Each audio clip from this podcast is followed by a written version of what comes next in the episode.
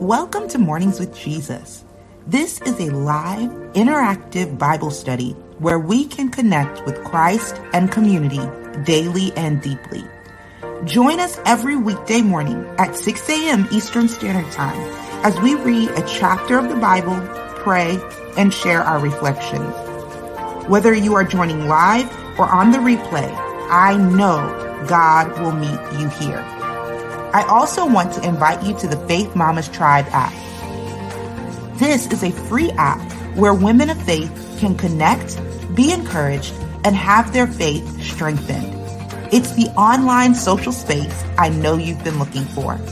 So make sure to do three things before we start. One, subscribe to this channel. Two, share this with a friend. And three, download the app. Trust me, you'll be glad you did. Now let's dive into today's Mornings with Jesus.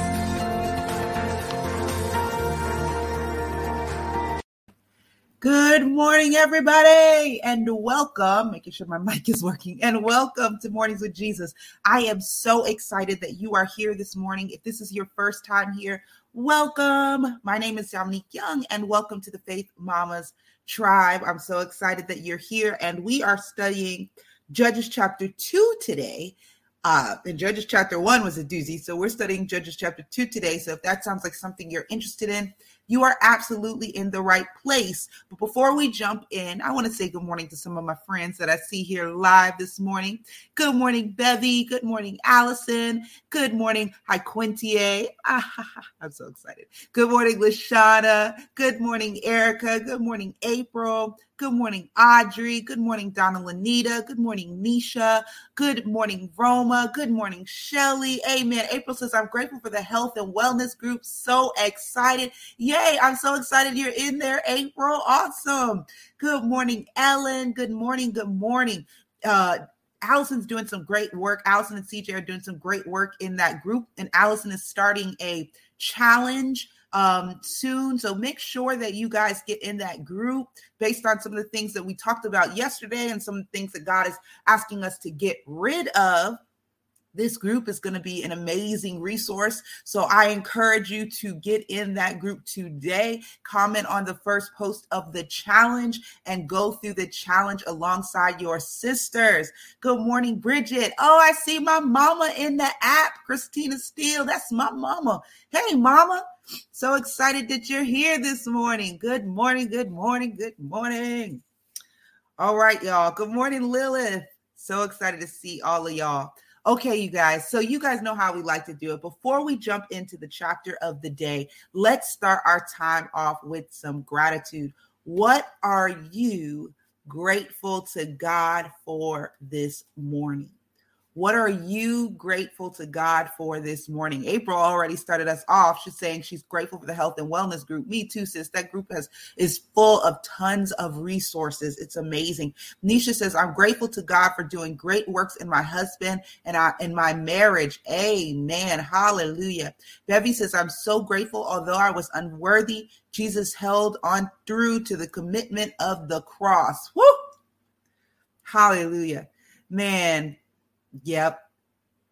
Yep. This week gets you really, at least, at least I reflect on it often, but this week, as we're working or going towards uh, Resurrection Sunday or Easter Sunday, um, it really like you're like, wow, Jesus was willing to die on a cross for us. Like that just blows my mind. Wow. Good morning, CJ. Amen. Erica says, I'm grateful that I'm finally on the right medication. Praise God. Hallelujah. Hallelujah. Hallelujah. My mom says, I'm grateful that I'm off today. No 16 hours today. Time to recharge. Hallelujah. Praise God. Good morning, Tess. So glad to see you. You guys know what I'm grateful for. I am so grateful that YouVersion published my five day reading plan yesterday. Ah, y'all, I was so excited. I was like literally in work because I do work from home. So I was literally at work doing uh, like moderating a group and I get the message and I'm like, oh, and I got to log in. I don't even know if you guys can see it, um, but I'm going to pull it up here because I was like super pumped suit like super pumped and I want to show you guys because I know that you guys have been praying for me. Um, and I so appreciate it. So let me pull it up so that you guys can see it. I don't know if y'all can see it, but yes, the YouVersion plan is up and it's called Look Again Learning to See God in the Midst of the Storm. So I would love it if you guys would check it out and um, you know, rate it if rate it if you like. I am so excited. Woohoo! And if you guys want to do uh to to to do the plan together with me, please let me know and I you know, we can be friends on YouVersion. Let me know in the um in the Faith Mamas app but I'm just really like, y'all, I'm really, really excited. I'm really excited about it. Uh, uh says, uh, I am grateful for an amazing birthday. God bless me to feed and pray for the homeless, it was amazing. Oh, it's a beautiful way to, to spend your birthday. Ellen says, grateful for a new opportunity at work and praying it goes well. Praise the Lord. We're standing with you and praying with you as well, Ellen. Lilith says, I am grateful to God for everything, for being who He is. He is amazing. Hallelujah. Yes, He is.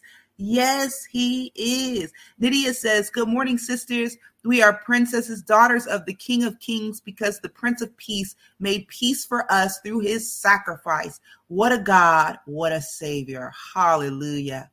Hallelujah. Hallelujah. Hi, Quintia. Yay. YouVersion. Woo, woo, on deck. I love it. Allison says, I'm grateful for how God uses each of us to help one another. Women in here help me, and I love when I can help others. God knows when to put people in our past for just the right purpose. Hallelujah. Hallelujah. Yay, Bridget says she already started the plan. Praise God. I pray that it it encourages you and blesses you. Um, Roman says, grateful for the unchanging love of Jesus. Hallelujah. Roman says, Yes, I started the plan. Woohoo! Yeah, that's exciting. Audrey says, I'm grateful for his for this holy week. This time my eyes and heart is being enlightened with deeper revelation. Love it. Amen. Hallelujah. Thank you, Bevy, for celebrating with me. I really appreciate it. Hallelujah. Hallelujah. Judith says, I'm grateful for mornings with Jesus. The devotional is great. Red day one. Woohoo! Y'all, praise the Lord. Praise the Lord. And you know, I got to do one more gratitude shout out. I don't know if he will watch this, but if you guys can like get excited with me. Today is my husband's birthday, y'all. It's his birthday. It's his birthday. So if you are watching this, Steve, or if you watch the beginning, maybe I'll have you watch the beginning. Happy birthday! Happy birthday. Uh, Jessica says, I'm grateful to know God. I don't always get it right, but He still chose me. Come on. Grace and mercy. Hallelujah. Hallelujah. Come on. Tess says, for God's love, peace, mercy, and grace. Amen. Allison says, Happy birthday, Steve Young. Yes, happy birthday. Diddy says, Happy birthday, Steve. Yay. Oh, thank you guys. Ellen says, Happy birthday. Nisha says, Happy birthday. I'm going to get my husband to watch the beginning of this and be like, Everybody was saying happy birthday to you. so, yay. Oh, y'all, I'm so excited. Today is an amazing day. Um, and I'm just really, really excited. Really, really excited about all that God is doing. Hey, Heather, thank you so much. I'm really excited for all God is doing. Y'all, we're about to jump into Judges chapter 2. But don't let me stop your praise. Come on, Jessica says, I'm also grateful for a sound mind. You have had to almost have lost it to understand where I'm coming from. Honey, honey, I understand. Come on. Hallelujah. Thank you, Lord, for a sound mind. She said, You have to have almost lost it to understand where I'm coming from, honey. I get it. Whew. Yep. Oh my goodness. Yes, I understand. All right, y'all. Well, we're getting ready to jump into Judges chapter 2. We're going to pray in, but don't let me stop your praise. If you got to praise and you got to let it out, keep typing it out, keep shouting it out, keep letting God know. Even if you got to pause right here and be like, look, I'm going to pause and I'm going to let God know that I'm grateful for him. Hallelujah. I'm going to let God know that He is good. Um, yeah. Yep. Mm-hmm. Yep. Just let him know. Just let him know. My nose is doing the morning thing, I think, because we left the window open down here. So it smells like outside. so, all right, here we go. Here we go. We're going to get ready to pray in. Amen. God is so good. Mm, God is so good. Father God, we thank you, Lord, for the opportunity to study your word together once again. We thank you so much for the opportunity to come together to read your word, to, to dig into the scriptures, Lord God. There is none like you. And Lord, this time is so precious that we get to do this together um, as a community and just, Lord, thank you. Just thank you. Thank you. Thank you. Thank you that Mornings with Jesus was your idea. Thank you, Lord God, that that that even when I didn't understand it, even when I didn't think it was going to work out, you knew. You knew who would need it, you knew who would come. And so, Lord, I'm just so grateful and thank you, thankful for what you're doing. Lord, I pray that as we move into uh, Judges chapter 2, that you would help us to see you better, to know you better, and that you would help us to understand your heart and understand you better. We thank you. We give you all the glory, honor, and praise. In Jesus' mighty name. Lord, where you lead us today as we study your word, where, we, where you lead us, we will follow. In Jesus' name, amen. Amen. Amen. Hallelujah. All right, y'all, let's jump into Judges chapter 2. If this is your first time reading with us, we read the chapter two times through. The first time, I encourage you just to soak it in. You can close your eyes, you can imagine what's happening um, in the story. And then the second time, feel free to grab your pens, your highlighters, take notes, highlight keywords right in the margins. And then we're going to go into a time of personal reflection where you just can kind of think about or process through some of the things that you wrote. And then we're going to come back for a time of corporate reflection where we bring all of our personal reflections together and see what God does and where God leads us. All right. If that sounds like something you are interested in, you are absolutely in the right place and we're going to start with Judges chapter 2. I'm going to re- be reading from the CSB translation, the CSB translation, but you can feel free to read from whatever translation you have available to you. Okay, here we go. Judges chapter 2. The angel of the Lord went up from Gilgal to Bochim and said, I brought you out of Egypt and led you into the land I had promised to your fathers. I also said, I will never break my covenant with you. You are not to make a covenant with the inhabitants of this land. You are to tear down their altars, but you have not obeyed me. What is this you have done? Therefore, I now say, I will not drive out these people before you. They will be thorns in your side, and their gods will be a trap for you. When the angel of the Lord had spoken these things, these words to all of the Israelites, the people wept loudly. So they named the place Bochim and offered sacrifices there to the Lord. Previously, when Joshua had sent the people away, the Israelites had gone to take possession of the land, each of his own inheritance.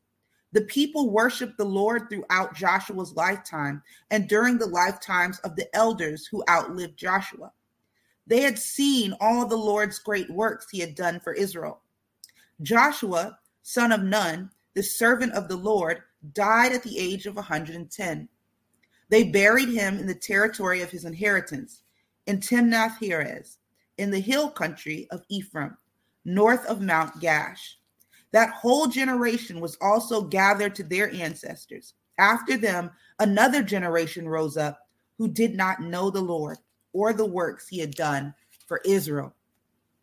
The Israelites did what was evil in the Lord's sight. They worshiped the balls, the Baals, and abandoned the Lord, the God of their fathers who had brought them out of Egypt. They followed their gods from the surrounding peoples and bowed down to them. They angered the Lord, for they abandoned him and worshiped Baal and the Ashtoreths. The Lord's anger burned against Israel, and he handed them over to the marauders who raided them. He sold them to he sold them to the enemies around them, and they could no longer resist their enemies. Whenever the Israelites went out, the Lord was against them and brought disaster on them. just as he had promised and sworn to them. So they suffered greatly. The Lord raised up judges who saved them from the powers of their marauders, but they did not listen to their judges. Instead, they prostituted themselves with other gods, bowing down to them. They quickly turned from the way of their fathers who had walked in obedience to the Lord's commands. They did not do as their fathers did. Whenever the Lord raised up a judge for Israel, the Lord was with him and saved the people from the power of their enemies while the judge was still alive. The Lord was moved to pity whenever they groaned because of those who were oppressing and afflicting them. Whenever the judge died, the Israelites would act even more corruptly than their fathers, following other gods to serve them and bow and worship to them. They did not turn from their evil practices or their obstinate ways. The Lord's anger burned against Israel, and he declared, Because this nation has violated my covenant that I made with their fathers and disobeyed me, I will no longer drive out before them any of the nations Joshua left when he died. I did this to test Israel and see whether or not they would keep the Lord's way by walking in it as their fathers had. The Lord left these nations and did not drive them out immediately. He did not hand them over to Joshua. Let's read this one more time. Here we go.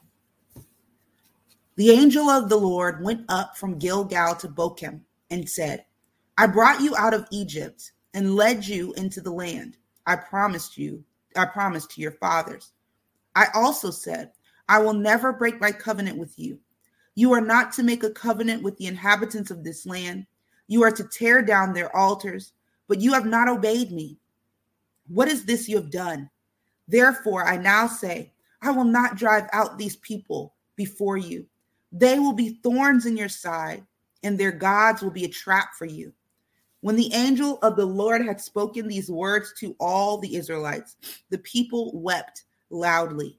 So they named the place Bochim and offered sacrifices there to the Lord.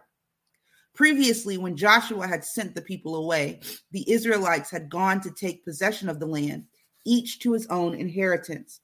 The people worshiped the Lord throughout Joshua's lifetime and during the lifetime of the elders who outlived Joshua. They had seen all the Lord's great works he had done for Israel. Joshua, son of Nun, the servant of the Lord, died at the age of 110.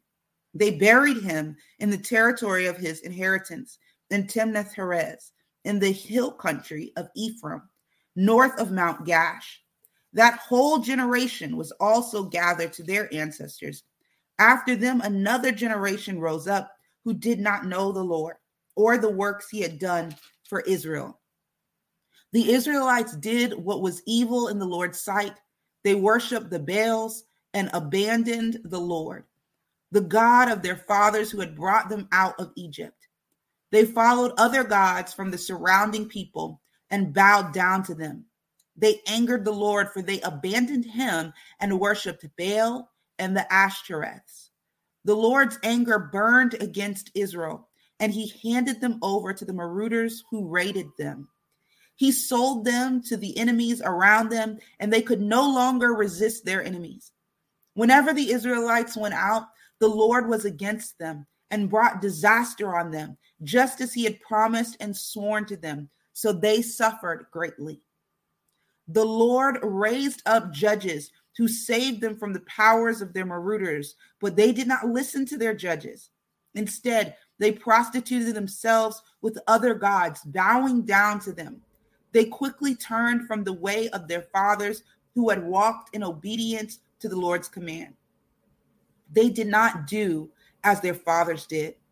Whenever the Lord raised up a judge for the Israelites, the Lord was with him and saved the people from the power of their enemies while the judge was still alive. The Lord was moved to pity whenever they groaned because of those who were oppressing and afflicting them. Whenever the judge died, the Israelites would act even more corruptly than their fathers, following other gods to serve them and bow and worship to them. They did not turn from their evil practices or their obstinate ways. The Lord's anger burned against Israel, and he declared, Because this nation has violated my covenant that I made with their fathers and disobeyed me, I will no longer drive out before them any of the nations Joshua left when he died. I did this to test Israel and to see whether or not they would keep the Lord's way by walking in it as their fathers had. The Lord had left these nations, and did not drive them out immediately. He did not hand them over to Joshua. Let's pray. Father God, we thank you, Lord, so much for the opportunity to read Judges chapter 2 together. Lord, we pray that as we move into a time of reflection, that you would lead and guide our reflection time, that you would help us to see what we couldn't see before, that you would show us yourself, and that you would draw us closer to you. Lord, we thank you and we ask you to have your way. In Jesus' mighty name, amen. Amen. All right, let's move into a time of personal reflection and then we'll come back for corporate reflection. Here we go.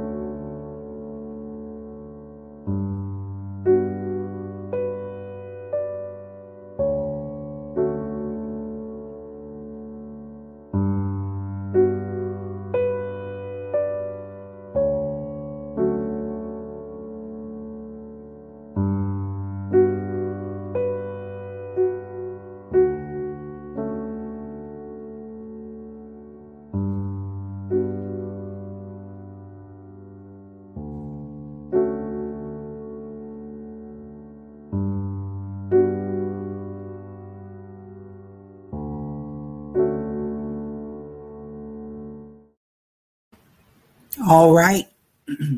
we are back. And um, before we jump into corporate reflection, you guys know I've been liking to share a little bit of background um, that we may not know. So I want to share background on two things. Number one is the judges that um, we're going to hear referred to throughout this book are not like judges with a gavel. They are um, warriors, pretty much. They're like chiefs. Um, and their their title is called judges. So they they fight on behalf of Israel. And so that is who these people are.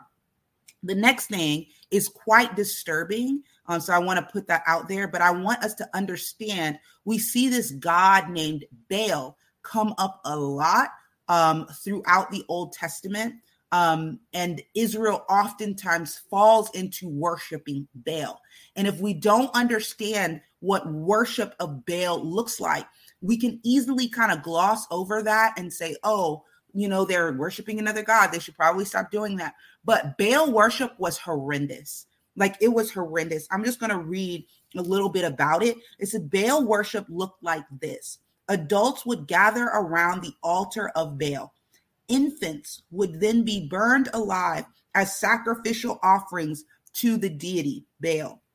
Amid horrific screams and the stench, Congregants, men and women, would then engage in bisexual orgies. The ritual of convenience was intended to produce economic prosperity by prompting Baal to bring rain for the fertility of Mother Earth. And it goes on to say the natural consequence of such behavior, which is pregnancy and childbirth, and the associated financial burdens of unplanned parenthood were easily offset one could either choose to engage in homosexual conduct or they could sacrifice they could um, sacrifice that child um, that became available on demand and could simply take part in another fertility ceremony to terminate the unwanted child. So this was the worship of Baal. So when it says that Israel st- turned from when it says that Israel turned from God and worshiped Baal, this is what they were doing. Um, and this is this is the issue that God had with the nations in the area because this is what they were doing regularly to worship um, Baal. And we will see this name come up regularly in Israel's um history and it'll be like Israel's worshiping God, and then Israel shifts to worshiping Baal. And I just wanted to read that so that we could get an understanding of how serious Baal worship was. It wasn't just, oh, I'm worshiping another God like I'm worshiping my God. No, this was horrible. It was horrible. Lots of innocent children died because of it. Um, and they did it for money. They wanted this particular God um, to bless them financially. So they were willing to do this so that they could prosper. Ugh, like, and this is what Israel turned to. Instead of worshiping God, they turned to worshiping Baal so that they could be prosperous. Mm. Ugh. All right, let's jump in. What's standing out to you guys? CJ says verse 1 through 4, 11 through 16, and 19 through 23 stood out. This makes me ponder what ways have we made covenants with other idols? This has scared me straight. yeah. And the reason that they were doing it, we have to understand the gods they were worshiping and the way and the horrible things they were doing was all to get money. They wanted these gods to bless them with money. So when you feel like God isn't blessing you with the money that you want or the prosperity that you want, you just go find another God that'll give you the money that you want, and the prosperity that you want. Most of the time, these gods that they worshiped were either about prosper financial prosperity or they were about fertility one or the others typically have the the gods that you, they found themselves wor- worshiping and but the interesting thing is similarly in us, we bounce around for prosperity's sake, for financial finances sake. Where can I find the money? Who's going to give me the money? And we see it throughout Israel's history is that that is one of those things that has constantly caused them to drift away from God. God wasn't doing it fast enough. Let's see if this God over here will do it faster. And I'll be willing to do whatever it takes to get this God over here to bless, bless me with prosperity, bless the land with fertility. Ooh. Erica says, verse 1, 10, 15, 22. Let's go to 22. I did this to test Israel and to see whether or not they would keep the Lord's way by walking in it as their fathers had. The Lord left these nations and did not drive them out immediately. He did not hand them over to Joshua. So there was a there came a time where God told Joshua to stop. Remember? He told Joshua to stop and it became the responsibility of the of the tribes of Israel to see what they would do with these nations that that God told them drive out. And instead of doing anything with them, they kept them there. They didn't do what God asked them to do, told them to do. They kept them there. Allison says, verse 17 through 23, mostly 22. What if hard situations are a test of our faith?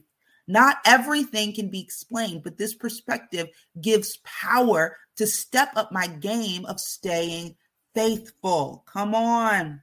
Staying faithful. Bevy says, verse 11 through 13, 16 through 19. My Lord, like the Israelites, sin will take us further than we had anticipated we would go.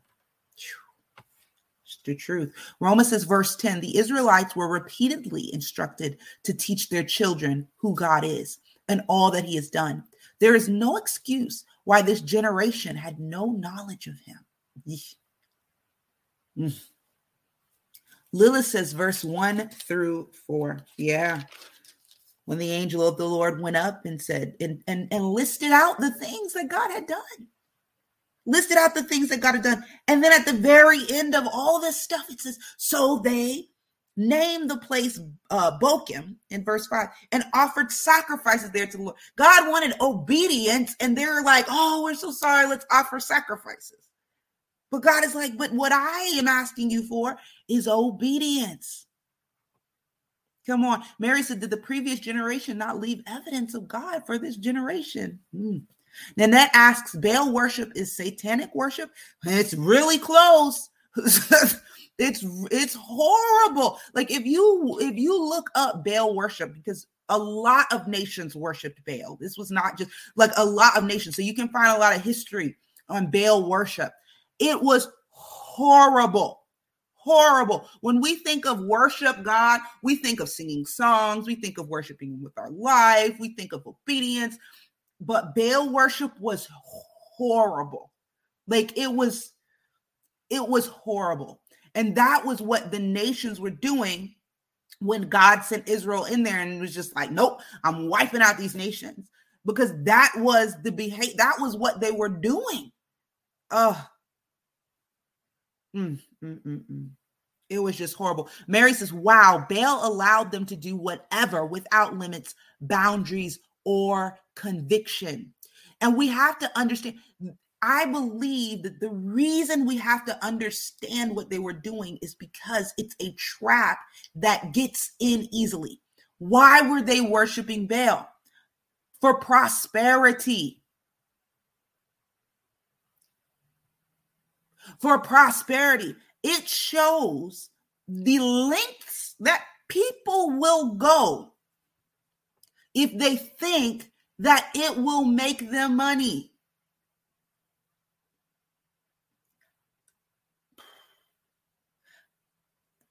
If you ever decide to re- research Baal worship, and you will find that oftentimes Israel they can't they would get rescued by God and oh they would praise God and then they would fall right back into this Baal worship trying to get prosperity from the land from Baal.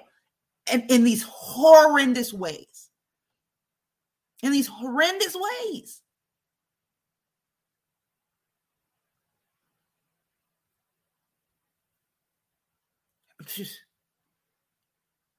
I see that says verse 10. Hi Quintier says verse 10, like how did they know? How they did not know about the things God did for them? Did they they didn't tell their kids like Moses and Joshua told them? Very likely. Or their kids didn't see evidence and kind of wrote it off as if, oh, nah, who knows? But somehow they got in their mind that this other God that other pe- the other people were worshiping would get them what they needed faster and better. Nisha says, verse 11, 12, and 13 the other gods represent our fleshly desires. Seems other gods offered immediate fulfillment, immediate sacrifice, immediate gratification. Mm-hmm. Nydia says this this chapter in view of life without the dwelling of the indwelling of the Holy Spirit. There's a forgetfulness, come on, of his works and goodness. There is a, a, a run to satisfy the desires of the flesh and of the mind. There's a lack of love for our children and our neighbors. We need to stay in the straight, narrow way with the help of the Holy Spirit. Judith says, It makes me wonder what other gods I have made covenant with. Ooh. Mm-hmm. Jessica says, Wow, this is insane. Somehow today we also have bowed to other gods and authority for what we think we need. Bailey said, That's interesting. So instant gratification is not new. not at all, sis. Not at all. Audrey said, build ourselves on the with the word so that we don't fall into this trap. Mary says, Yes, obedience is better than sacrifice. The scripture, First Samuel 15 22. Why can't we do right the first time? If we do things from the beginning, we wouldn't have to face some of the issues we have. Judith says we can still think we can offer sacrifices, offerings, tithes to appease God while we are walking in disobedience. CJ says it's like a slap in God's face because he blessed the Israelites with more than they deserved, but even that wasn't enough. They allowed greed to overtake them. Pe- Allison says people are easily tempted, especially if lots of people are doing it. Yeah, whatever it happens to be, it takes courage to not do what everyone else is doing. Being set apart is not the norm. Come on. Mary says if you put things in the right place, you would find them. If you seek God first, He can save you from what's ahead. If we put right things or people before us, it will not cause pollution. Whoo-wee.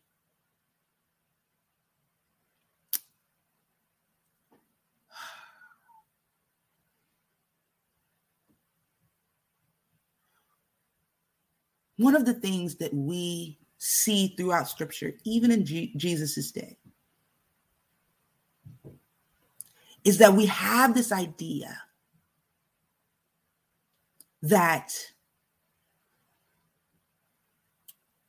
miracles and prosperity and abundance will save us. If God would just bless me with this, if God would just do this for me, if God would just do that for me, or we, we, will, we will look for his we will look for him in like okay i just need god to do this. I just need god to do this.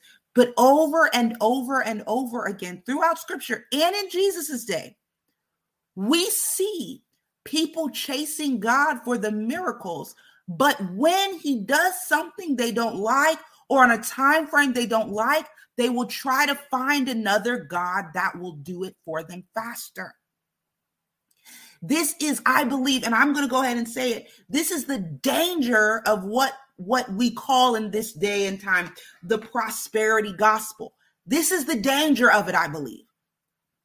I believe there's like some truth to some of the things, but this is the big danger to it.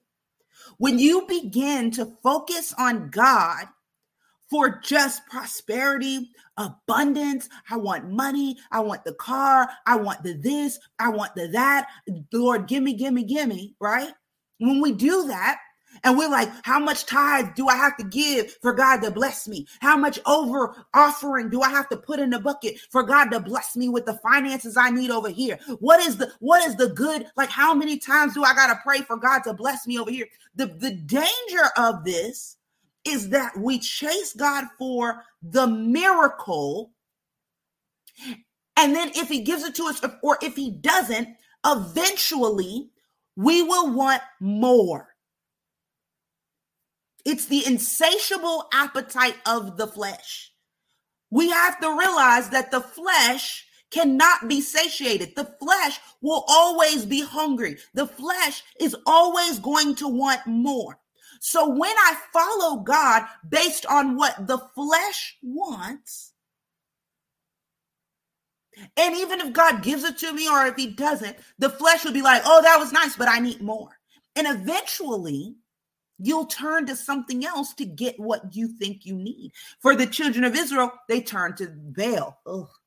Like that just blows my mind. But how many times do we turn to other things? We turn to the, the gurus that tell us, oh, you got to do this and this and this so you could get $10,000 a month, so that you could get $100,000 a month, so you could do this. Okay, come on, work hard. Next thing you know, you're not spending any time with your family. Next thing you know, you don't have time, you know, to, to be with your husband. Next thing you know, you're not even, you're not spending no time with God. You're just, oh, head, head in, trying to, trying to get all the things done so you can make this money, so you can make this money. It is dangerous because you get there and it's still not enough. Come on. Jessica said another God could be money, relationships. Come on. Ooh. Careers. Money, relationships, careers. Allison said following the crowd is a huge temptation for most people. Some things can seem as not as bad as murder, but temptation can still change people's behaviors. Think about parties. Woo. It's true. Bevy says, Father, as we reflect on this Holy Week and, and read the chapter, it reminds us that Jesus is the answer to all of our problems. And there are no quick fixes in life. Come on. The quick fixes are dangerous. Debbie says the danger of the prosperity gospel. Stop chasing God for more because eventually Eventually, you're not going to like what God says or does, and you're going to turn away and try to find some other way to get what you want. That's what happened throughout Israel time. That's what happened with Jesus. The same thing happened with Jesus. Jesus healed them. Jesus did this and that, and we're just like, whoa, Jesus. But immediately, when Jesus started talking about salvation, when Jesus started talking about following him, when Jesus started talking about sacrifice, when Jesus started talking about laying down all of your riches in order to follow, oh, people couldn't take that. And then, oh, no, no, no, no, no, never mind. When Jesus had to hang on the cross for the next level of this sal- the salvation that he's talking about, people are like, oh, no, no, no, no. I was following him because stuff was good. Like, I don't know what this is.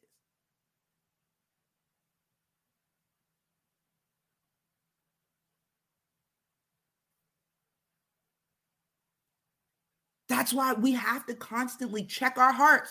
Why am I really following God? Why? Allison says if everyone else is eating cake or drinking alcohol at parties, it's easy to become tempted. Internal cravings and an external pressure to fit in. Yeah. And that happens. This is happening here. And we see it. We see the, the nations that they they kept here to stay here. They were doing this and they, you know, one thing I just don't sometimes I'm just like, what? So the, the people that were originally worshiping Baal were, were enslaved. this is horrible, but they were enslaved by Israel. But somehow Israel thought it was a good idea to worship their gods that got them to where they were.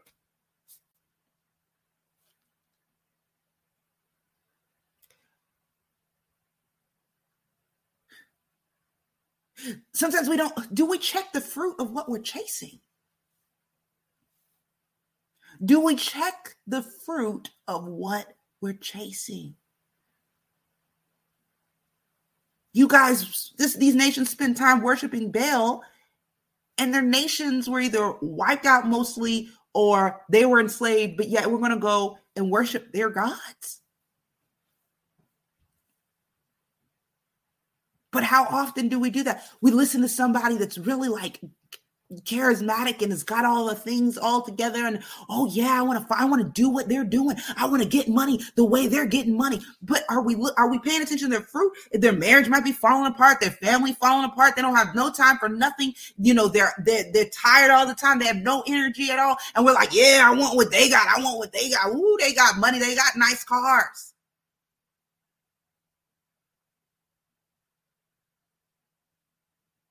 It's like, do I really want what they have? Oh, they got a big house. They got a big house, but inside that big house, their family hates each other. Oh, I want, I want what they got. I want what they got.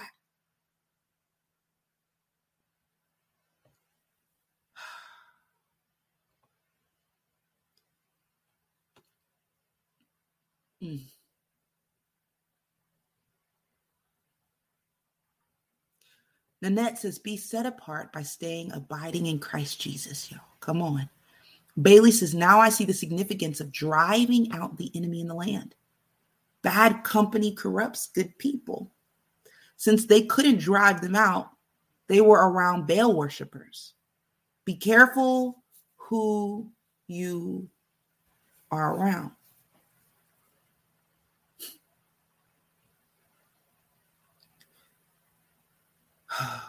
Barb says teachable moment.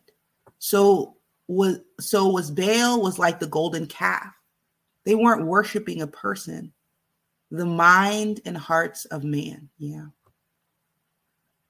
Bailey said the importance of knowing all of God's character. Come on.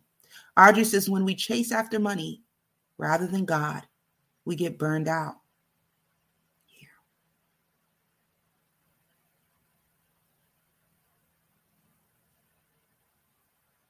Erica says, everything was taken away from me at the mental hospital, but now I've started falling back to my old ways. God help me. Yes, Lord. Jessica said, make it make sense, Israel. Make it make sense. It doesn't make sense. We do the same thing. And the one beautiful thing we see is that every time they cried out to God, He had pity on them and He came and rescued them. And He didn't turn His back on His covenant that He made with Abraham.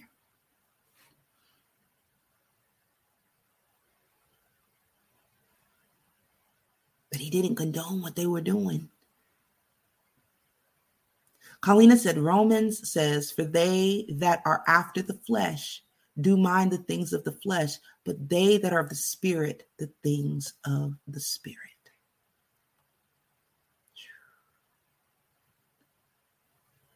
Romans uh, motivational Mary says also we need to understand we don't need someone present all the time. I'm the natural in the natural to instruct us on what Thus saith the Lord. Haven't hasn't God done enough for you to follow? Come on. Nydia says, Forgive me, Lord, for not being steadfast in loving you, appreciating you, thanking you, adoring you. Cast down every high thing I have exalted above knowing you. Transform me by renewing my mind that I may know what is your good and acceptable and good will. Amen. Judith said, instead of them rubbing off on the culture, they allowed their enemies, the culture, to rub off on them.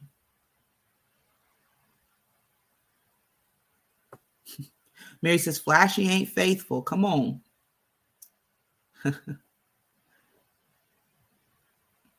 Genesis is always easier to pull someone down than to pull them up. Surround yourself with people who are strong in Christ so you can help each other up.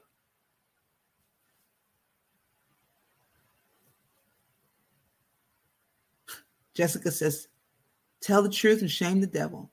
We too look in the natural realm for things, and that's outside of God's standards. Allison, yeah, Allison says Joshua constantly encouraged, be strong and courageous. These are wise words even today. We have to constantly be reminded to stay strong and courageous daily.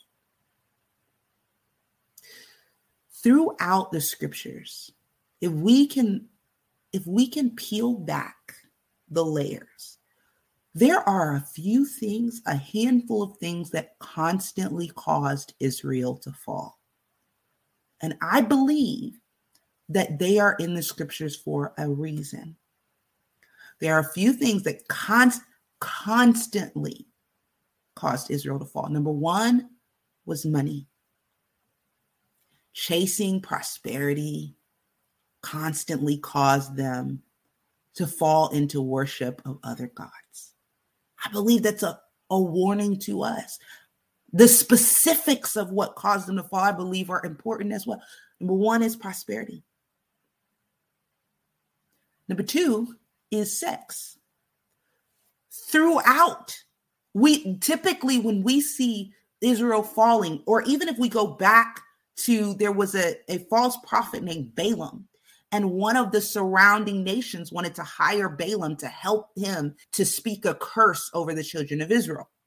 And he basically said, Look, I can't speak a curse against them because their God is powerful and I can't speak a curse. But the way you can cause them to fall is send your women to seduce them. And they got wrapped up in the women and what the women were doing. And then they start, and that's how they were able to, to show some craziness. So so we've got money, we've got sex. Think about this. This is the ancient world. And these are the things that are causing them to fall. Like we have to be specific about the things that are causing them to fall. Money, sex, and then also comfort. Typically, when Israel would reach the mountaintop, oh, they were in the land, they had all the stuff. When they would reach the mountaintop, they forget about God. Oh, we here now, we don't need you. But I believe those three things that we constantly see with Israel are things that we should also be aware of in our life money, sex, comfort. These things, if we're not careful, They will draw us away from God.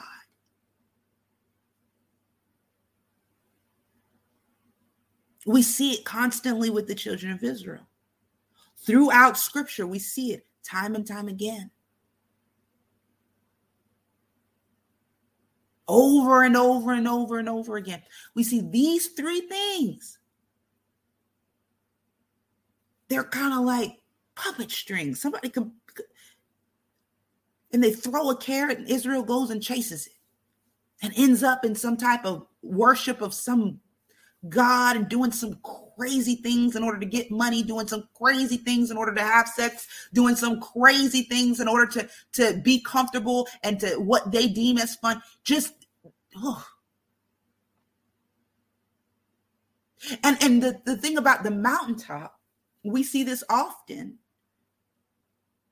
the thing about the mountaintop experience is that when they get to the mountaintop, there's really, it feels like there's no place to go. So I start inventing horrible ways to have fun. And I believe that it's a warning to us. Pay attention to your behavior when it comes to these things.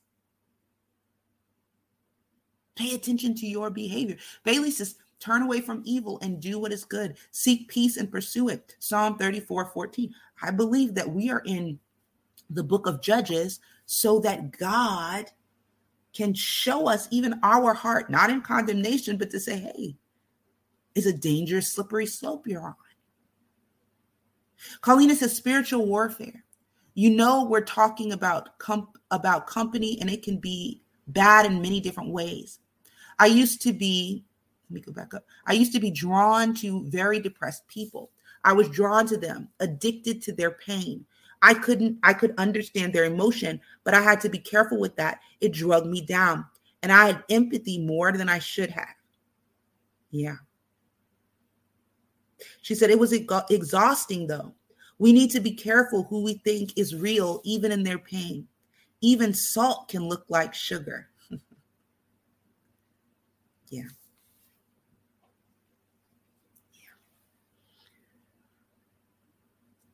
You know, sometimes we look at books in the Old Testament and it's like, man,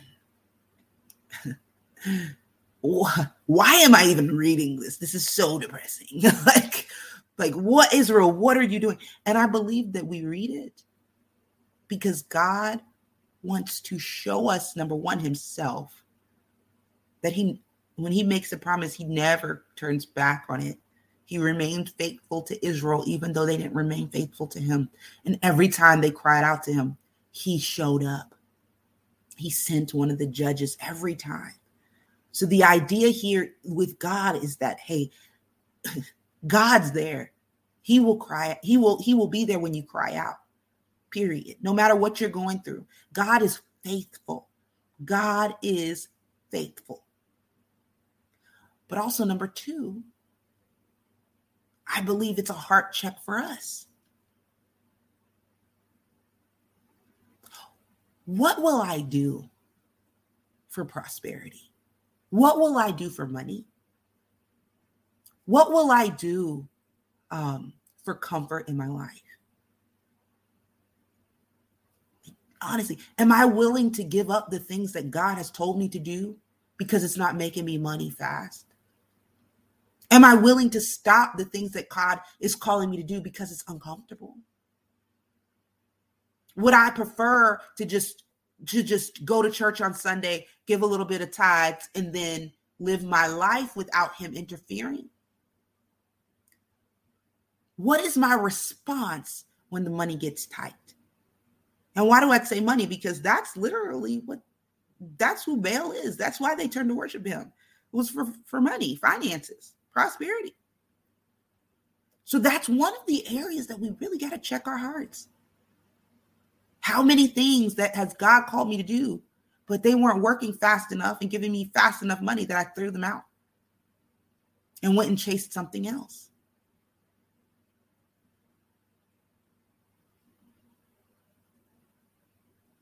Because I thought that thing was going to give me money, a quick fix. Romans says, heart check. What has influence over me that I am willing uh, to who God is, that I'm willing to give up who God is and everything He has done for me because of it?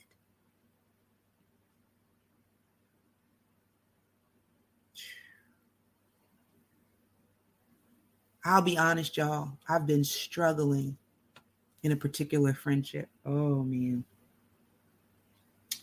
it's been just crazy for the past couple weeks. To the point where I'll be honest, today I wanted y'all saw one day it was so bad that I stopped. I didn't do mornings with Jesus that day. I couldn't do it. It was just so hot. It was so bad. And today I thought about canceling mornings with Jesus again because some craziness happened again yesterday. And I thought about canceling it again. And God had to show me, God is showing me right now. He's like, You're constantly throwing away what I tell you to do for the approval of your friends because you so desperately want friends. Where does that start? Where did that stem from? I will hold on to people even if I know, I know they're not good for me. Even if God has told me, and I'll be like, oh, no, no, no. I'll hold on, y'all. I will hold on. I will fight tooth and nail. I don't like losing friends because I somehow internalize that as I'm a bad person because my my identity somehow is wrapped up in what people think about me what friends think about me people that i've invested time and life into and god has, is showing me right now he's like look be careful of the times when you will chase friendship and lay down what i told you to do right be careful because it looks innocent enough. Oh, I just I just really value friendship. I really value it looks it looks innocent enough, but it's dangerous. It is dangerous because I began to identify, and I'm identifying right now. Every time something would happen with this particular friend for the past four weeks, I would lay down something with ministry. Every time it didn't, it did not fail every time. And I was about to do it again today because I was just so hurt. I was so hurt. And I was like, oh, you know, every time. And then God had to show me, showing me right now, you're worshiping friendship. You're worshiping friendship. Why? Because in when I was younger, I felt like I felt like the the oddball. I felt like the the outcast. I felt like the weird kid when I was younger. It probably was in my mind, but that's how I felt. And, and I would watch like shows like Saved by the Bell, where they would have this group of friends, and I always just wanted that. I wanted that group. I'm like, oh, that would be so amazing. So anytime a friend chooses to leave, or is, you know, talks about me and whatever, whatever, instead of letting them go, I will lay down everything in order to chase them. Thinking that in some way I'm somehow righteous. Because, oh, well, God would, Jesus would lay down, or Jesus would leave the 99 and go pursue the one. So I, am to just focus all my attention on pursuing this friend and letting them know that this is a safe place for me. And God is showing me, look, it's my job to pursue the one, not, not yours. You do what I told you to do. And I say all this to say that's how sneaky worshiping something else is. That's how sneaky it is. It it seems like, oh, it's so small. It's so small. It's a friendship. Woo! you be better be careful because you might turn around and see that you have laid down everything God has told you to do in pursuit of this friend, in pursuit of that relationship, in pursuit of that man. You have literally laid down everything God has told you to do and you're pursuing them. That's idol worship. You have traded God to go chase after something else. That's idol worship. That's what it is. It could happen with money. It can happen with a friend. I'm telling you, look at your life and say, hey, what are the things that God has called me to do? And why have I laid them down? Why have I laid them down? If you can identify why you laid them down, you'll find the idol in your life. I'm literally sitting right here, and this is just God's like, you every time you had a fallout with this friend, you would lay down what I told you to do. You canceled mornings with Jesus once. He said, I gave it to you. I said, okay, you get one day. And, and the Holy Spirit was like, one day. You, you get back up tomorrow. He says, but now you're about to do it again. You're about to lay it down again.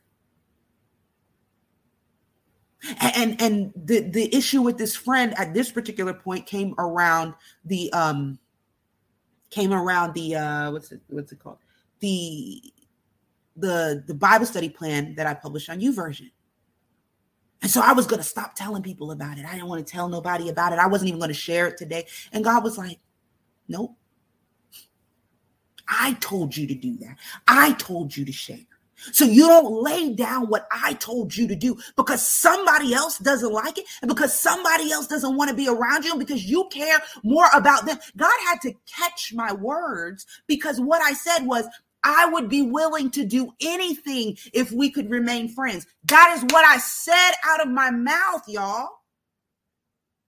I didn't see it as a problem then, but I said it to her. I was like, sis, you know, I, I, really value this friendship. I would be willing to do anything. Just let me know what I have to do. God says, problem. You should never be willing to do anything. That is a problem. That's a problem. I didn't realize it at the point, at that time, it felt like love. It's a problem. That is a problem. And I'm putting all my business out on Front Street so that we can see ourselves.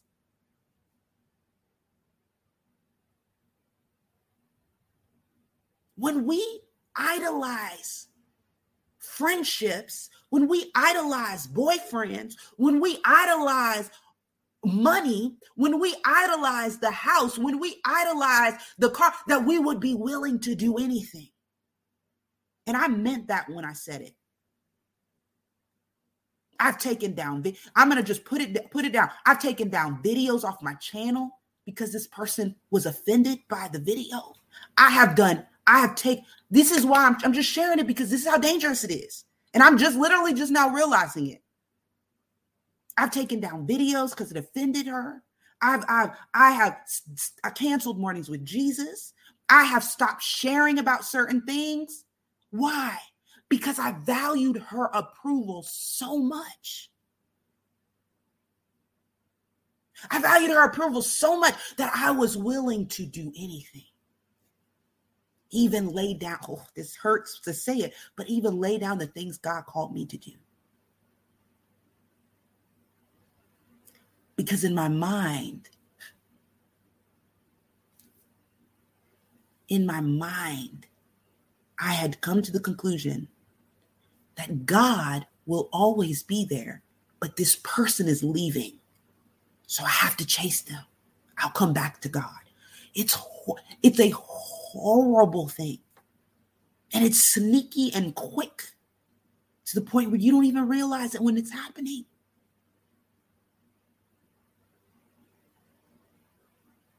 And God is like, you're going to have to let this go.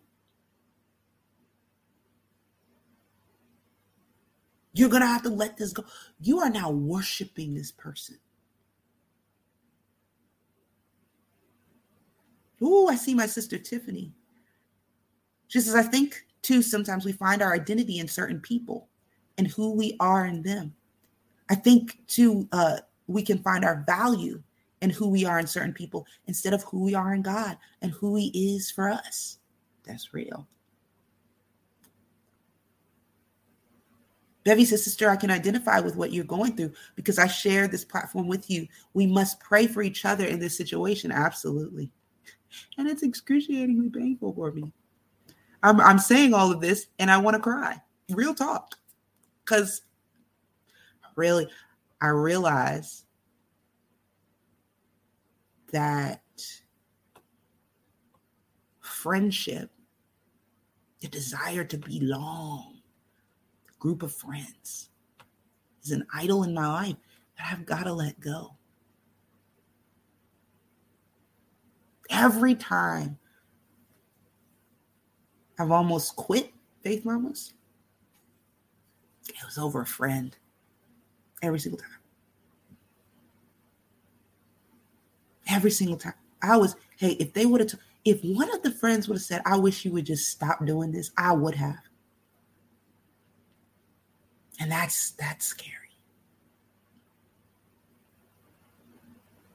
But I would have. I've contemplated it. I'm like, I, I and this is why I say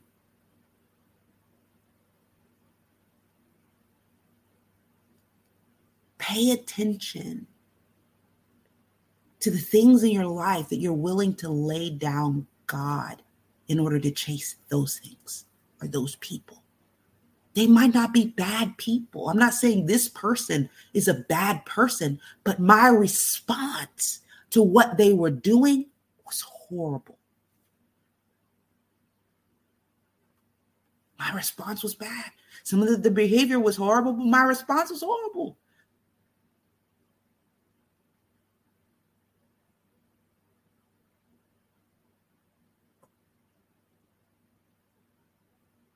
Allison says, I struggled uh, with this. Hold on, well, let me go up.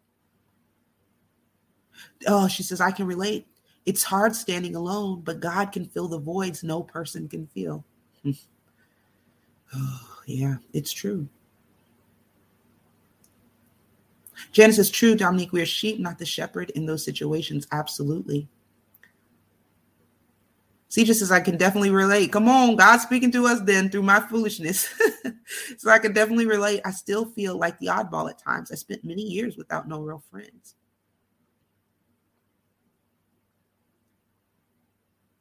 Jessica says, Do I want to stay in, poverty, in a state of poverty? No. But I always say, God, I don't need millions in a group of friends or status just to just put in my hands enough for my needs. Ooh.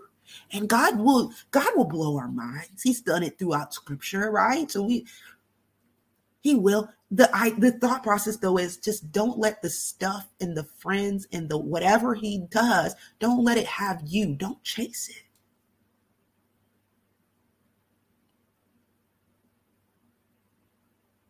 Quintier says, but letting go of people has made me see that God brings people in and out of your life to test you. Come on and your faithfulness. To, to, oh, it's real. It's real. To test you and your faithfulness.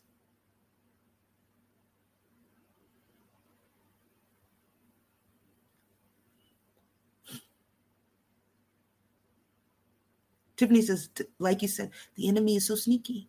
He uses something that is good and distorts it. It's just enough to bring us down, to take our eyes off God.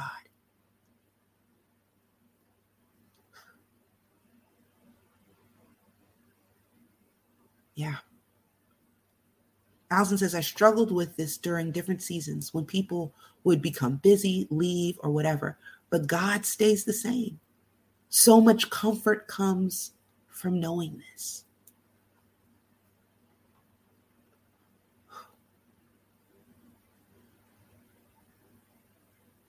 Jessica said, Your family can too, especially when you come from a broken family. You become obsessed with trying to do everything to keep or create this family you've always wanted. It's real. It's real. And it, it, it doesn't seem dangerous at first. But then you start noticing that God is calling you to do this and you don't have time. You lay down all the things, all the ideas, all the everything, whatever God has called you to do, you lay it all down and you're chasing after putting your this family back together. You God may have given you children of your own and you're not even paying attention to them because you're too busy chasing your your your family of origin or maybe you become hyper focused on the family god's given you and trying to to not do what your family that you were raised in did and you just you and it, it seems innocent at first, but it's not.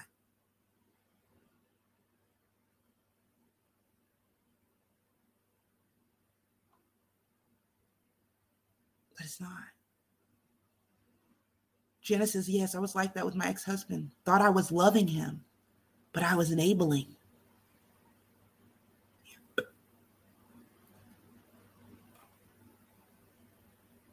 My mama said, the devil comes to deceive. Come on, mama. You better say that thing. oh, my mom. Yeah, it's real. Mary says, if you have to chase it, sis, it isn't for you. What's for you will always find find a way to remain. It's real.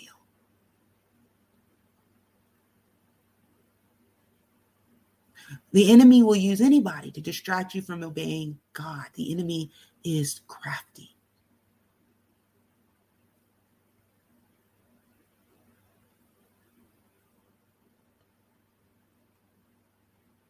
Colleen says, Yep, We become prisoners to what others think, even when we're led by God.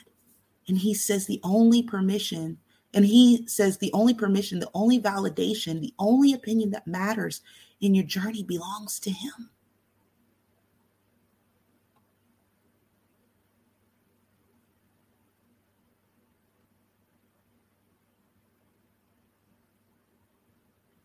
Hmm. Bailey said there was about three years where I didn't have friends. My phone was bare, bone dry. Didn't have anyone that I talked to frequently. It was rough. But when God sent people in my life, they're some of the best people I've met.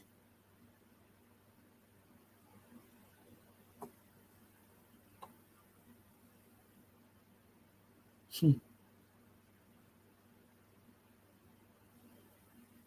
Just as there were times where I know who I didn't want to be, who I didn't want to be the way I was, and I knew who I wanted to be, but there was a gap. There's a gap from getting from who I didn't want to be to who I wanted to be, but God, He filled the gap.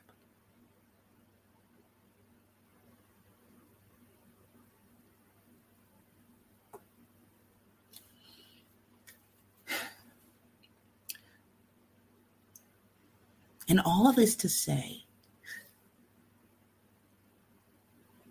the interesting thing is that money isn't bad.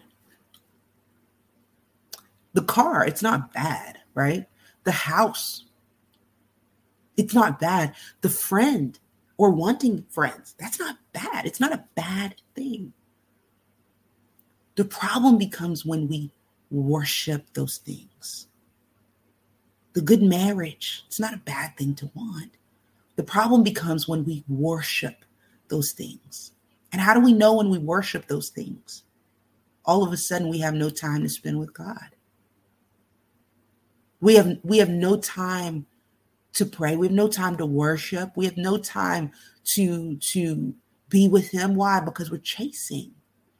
Whenever we find ourselves chasing, we're worshiping something else.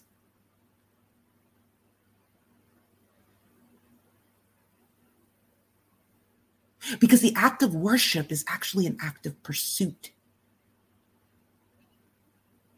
When we worship God, we are pursuing Him. So when we find ourselves without time to pursue God because we're pursuing so many other things, we are worshiping those things.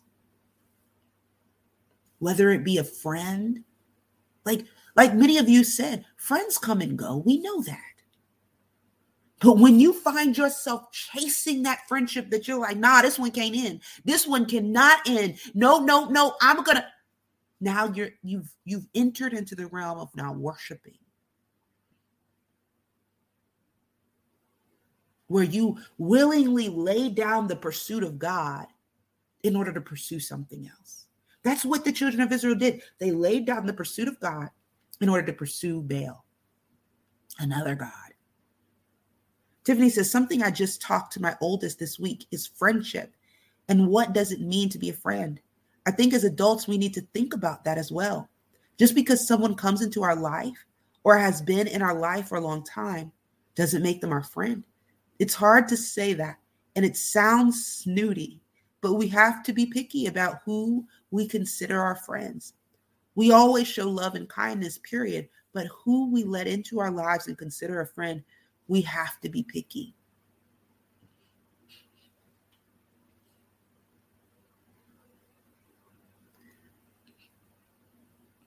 And we have to also be willing to let people go. If it's their season to go, we have to be willing.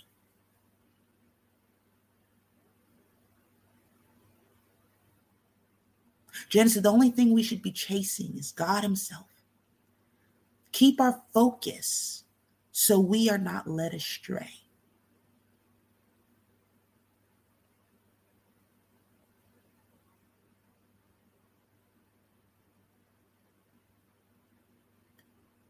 Yeah. Brandy, ooh, this is a good one. She said, I prayed for God to direct me to women's organizations so I may build friendships. I became a member of multiple and desire to participate in everything to have some type of independence and feel like I haven't been as present as I should be at home, right? So that's the thing. Sometimes the very thing God blesses us with is the very thing we then start pursuing. It's such an interesting thing. We see it with Israel This is how this is how the enemy does. Same thing with Adam and Eve. What did he say to them? This fruit will make you like God. They were already like God. They already had that. But then they started chasing it. Chasing what you already had is like a dog chasing your tail. You'll never catch it. Why? Because it's already, you already got it.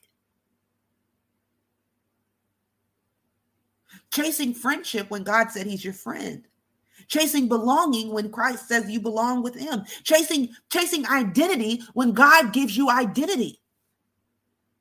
Chasing it out here when it's already in here.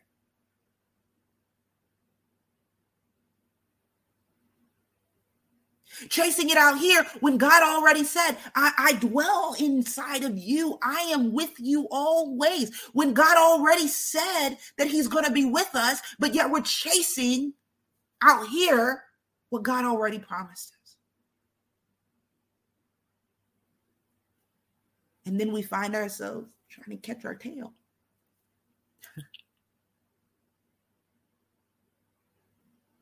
Lenny says, He is our source. All else is all else a resource.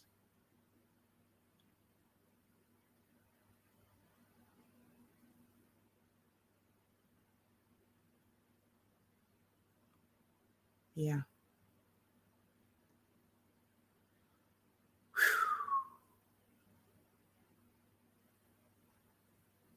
Celia says, I can truly relate. I used to wear myself out trying to attend everything or be there for everyone, and then realized it was all to be liked.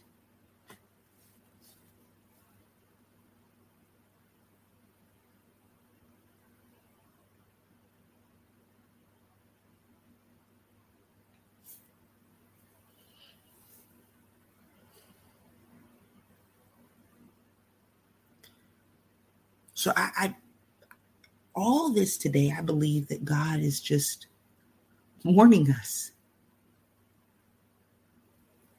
and encouraging us to check our hearts.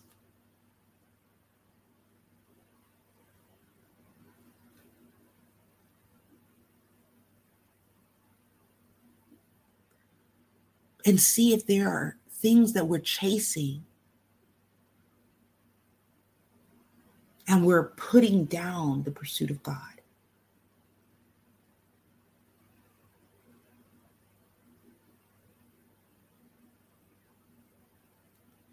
Because in God, we actually have all the things that we need.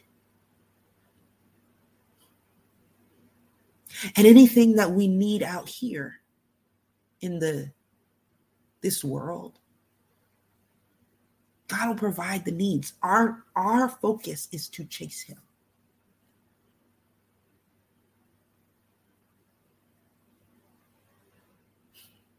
Our focus needs to be to chase God, pursue God, pursue Him, pursue God not what God can do for you. Because if you pursue what God can do for you, the minute that you don't like it, how He did, you'll be off trying to pursue someone else that you think will give you what you, what, what you want from God.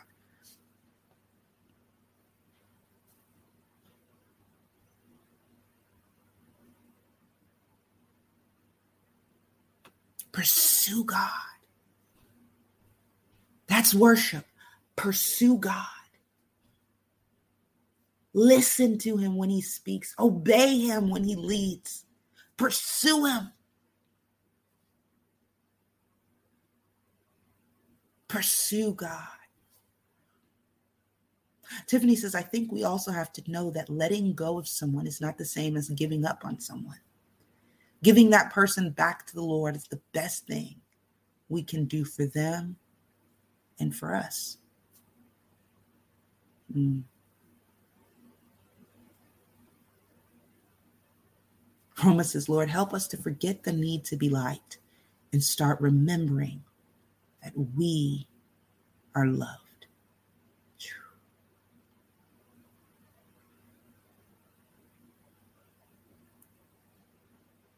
Hallelujah. We can look at the children of Israel and we can identify the things that the enemy uses very regularly in their life to lead them astray. The question is do we know what the enemy uses in our life to lead us astray? For me, I recognize that it's finances whenever I feel like some type of lack, and it's also friendships. It'll distract me, lead me right off to completely distracted from what God. But what is it for you? And God might reveal more things. There are certain things, certain things when the enemy pulls them, they don't look that bad. But when the enemy pulls on it, it gets you completely distracted. Identifying those things, surrendering those things to God helps us to, to, to be aware. Helps us to be aware.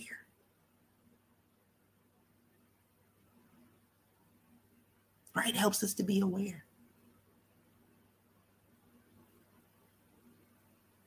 Helps us to be aware.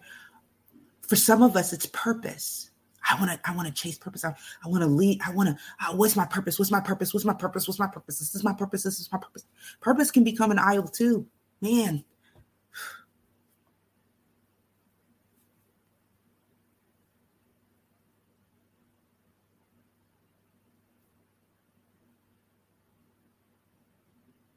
Jessica says I'm I'm naturally a people pleaser because I'm too familiar with rejection. Yep.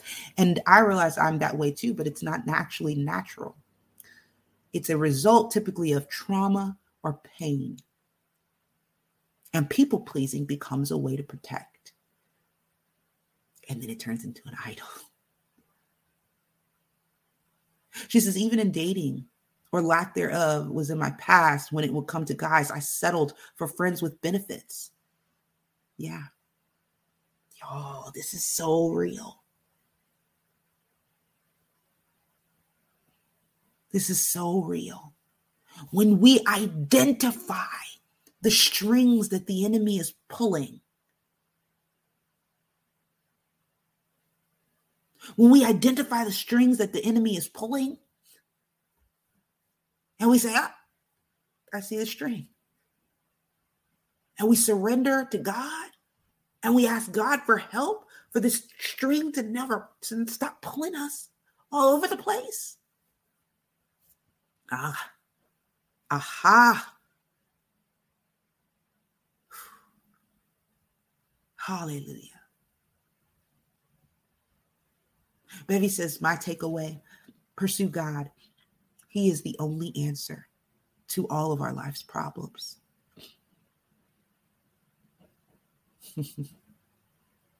yeah, my mom says, Someone once told me God's tests are greater than the devil's traps. Yeah. He's trying to grow us somewhere, right?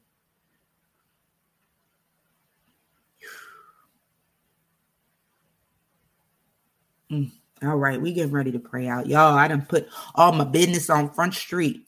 Pray for me. Because I realized, I think it was actually today, right now, that I'm getting the biggest realization that, ooh, girl, you got to stop idolizing these friendships. real quick story. After the the one friend, um, one person started having some issues and things, I called my best friend, best friend in the whole world, and I said to her, "Don't you leave me too. I couldn't take it if you left me too." And God is showing me right now that's a problem. That's a problem.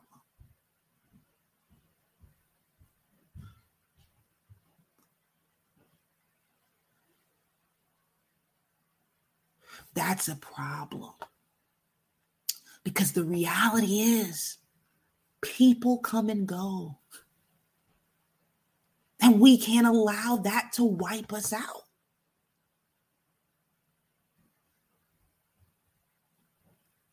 Friendships drift apart, people die before another. It happens, right? And what God is showing me here is like you get so wrapped up that that that God that the enemy can use that thing or that person to destroy your life because you've given it way too much power. I told I I called my friend. I was so devastated that this one friendship was just I couldn't I couldn't salvage it. I didn't even know why it was falling apart. It just all happened. It felt like for me it happened out of the blue. And I called my my best friend and I said, "Don't you leave me too. I wouldn't make it. I wouldn't make it. I wouldn't make it." And God is just like, "You are giving this friendship entirely too much power over you."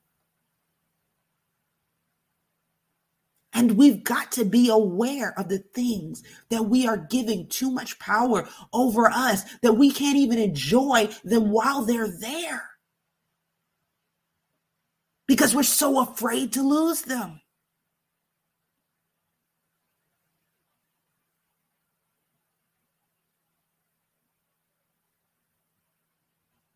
Right?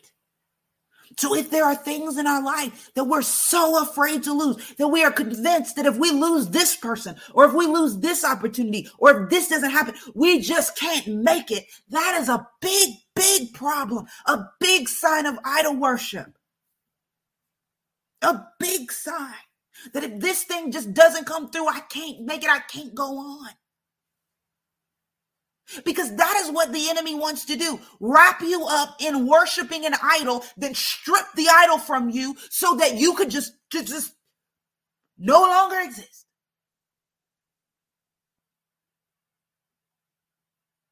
But when we realize that everything on this earth comes and goes, enjoy it while it's there. Everything on this earth comes, cars break down. People sell houses all the time. Some houses catch on fire. Things happen all the time. Loved ones, they leave, they die. Stuff happens. Things happen all the time. People move on. Come on. Even with children, I've heard people talk about how they, you know, their children grew up and decided they didn't want nothing to do with their parents. They just left.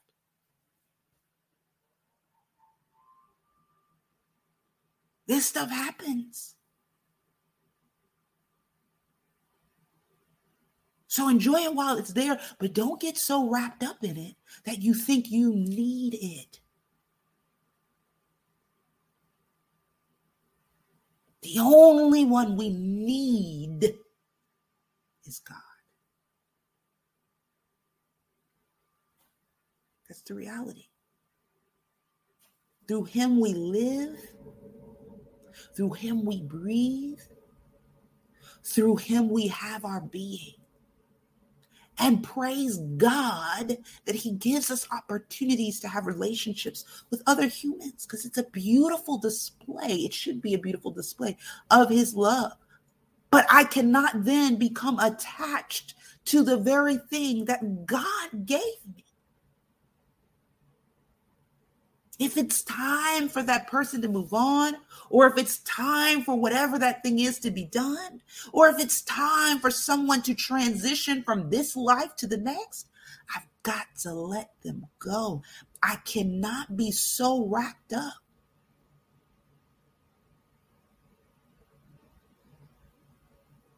I cannot be so wrapped up. Hallelujah. I'm going to pray. I'm going to start with Bailey's prayer because I see it in here. And we're going to pray together. Bailey, we're joining you in prayer because it's powerful. Here we go. Father God, we lift up all our sisters who have been victims of rejection, trauma, emotional manipulation. I pray that you help them heal, and experience your love. May they experience your peace that surpasses all understanding. Let us address the hurt so it no longer controls our lives anymore. Help us break down the idols. Hallelujah. And Janice writes, Lord, help us to recognize who you are, who you say we are, and go forth embracing that identity. Let us live, love, and work in confidence because we are rooted in you. Father God, we lift up every individual that's here. We know that none of us are here by accident and that you had us all here for this study for a purpose and a reason. So, Lord, I pray that hearts be mended, that we are delivered from idol worship that we didn't even know we were in. Lord God, I pray that you help us to identify the things that are driving us and drawing us away from you. Help us to see you and to know you and to trust you above anything that we can gain on this earth. Help us to trust you and to know you. You stay steady. You stay the same. You are our security. Help us, Lord, to place our security in you and nothing else. Help us to place our security in you, Lord, and nothing else. In Jesus' mighty name. Amen. Amen. Amen. Hallelujah. I love you guys. I pray that you guys have an amazing Wednesday. I may not be in the app as much because it's my husband's birthday, y'all. So we gonna be doing the birthday thing. Um, but I truly, I love you guys. I love this time that we have together. Do me a favor. Like, comment, share, and subscribe. I remember today, Erica. Like, comment, share, and subscribe. And if this ministry has um, touched your life in any way, please consider giving a donation. Y'all, God has put some great visions for this ministry in my mind, and I know He's going to do it. So every time someone gives, whether it's $5, a dollar, whatever it is, $100, whatever it is, it truly does go into um, advancing what He's doing here. And you guys know one of the big, big things that we've been working on are the Faith Mamas uh, chapters. Can you imagine Faith Mamas meetup groups in cities all over the world Italy, the Bahamas, Trinidad, Canada, throughout the United States. I'm excited to see what God does. Um, I'm excited to see what God does. I, I just really am. And um, yeah, Erica says, Can I get a quick prayer on a trip to doctor in Little Rock? Father God, we lift up Erica. Father, we lift her up and we ask, God, that you would be with her as she drives to the doctor, Lord God, that you would keep her safe. Lord, that you would give her peace that surpasses all understanding as she travels. In the mighty name of Jesus, we pray. Amen. Amen. Amen. And if you haven't signed up to attend the Faith Mamas retreat, please do. We have uh, tickets for in person and also uh, tickets for tickets for in person and also tickets for online. So please check those out. Jessica said, Yes, where all my Georgia mamas at? Okay, y'all, don't mess with me. It's gonna be awesome. And she said, I'll be in Baltimore soon. Hold up. Hey, I live 30 minutes from Baltimore, Jessica. When you get here, ring my phone. Okay, I'm serious. Like, no, seriously, ring my phone. Like, let's go to lunch. Let's do something. You can come lunch on my house. Like when y'all are in the area, like if y'all are in the area in this DMV area, text me. We will go, we will go out. Okay. The online tickets are now available. If you click retreat, you can go, you can get them online. Um, if you want to go to the retreat, virtual tickets are now available. There are seven tickets left for the in person, and we are excited to see what God does. Y'all, I, I, I, I was in the planning teams meeting for the retreat, and it's going to be amazing. It's it's going to be amazing. It's going to be amazing. So I'm just really, really excited about it. Yep, I'm really excited about it. All right, y'all. Uh, like, comment, share, and subscribe if this ministry has touched your heart anyway. Please consider giving. Uh, thank you guys so much. Some of some of you guys have signed up to be monthly Patreons, which is amazing. We reached our first Patreon goal, was which was six hundred fifty dollars um, on Patreon, which is six hundred fifty dollars monthly that's being contributed.